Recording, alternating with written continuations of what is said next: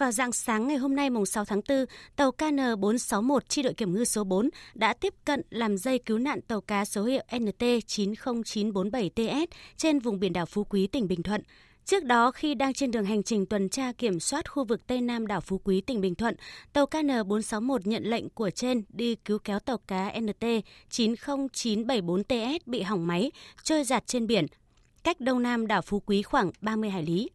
Ngay sau khi nhận lệnh, cán bộ nhân viên tàu KN461 đã tác nghiệp liên lạc triển khai gấp các phương án cứu kéo.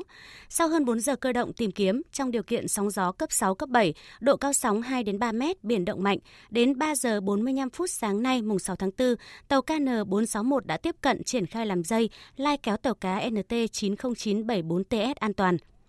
Tàu cá NT90974TS do ông Phan Văn Sang sinh năm 1990, quê ở Lạc Nghiệp, Cà Ná, Thuận Nam, Ninh Thuận làm thuyền trưởng.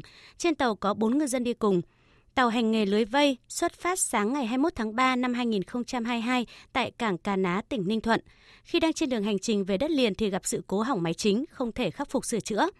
Hiện tàu KN461 đang lai kéo tàu cá NT 90974TS vào bờ.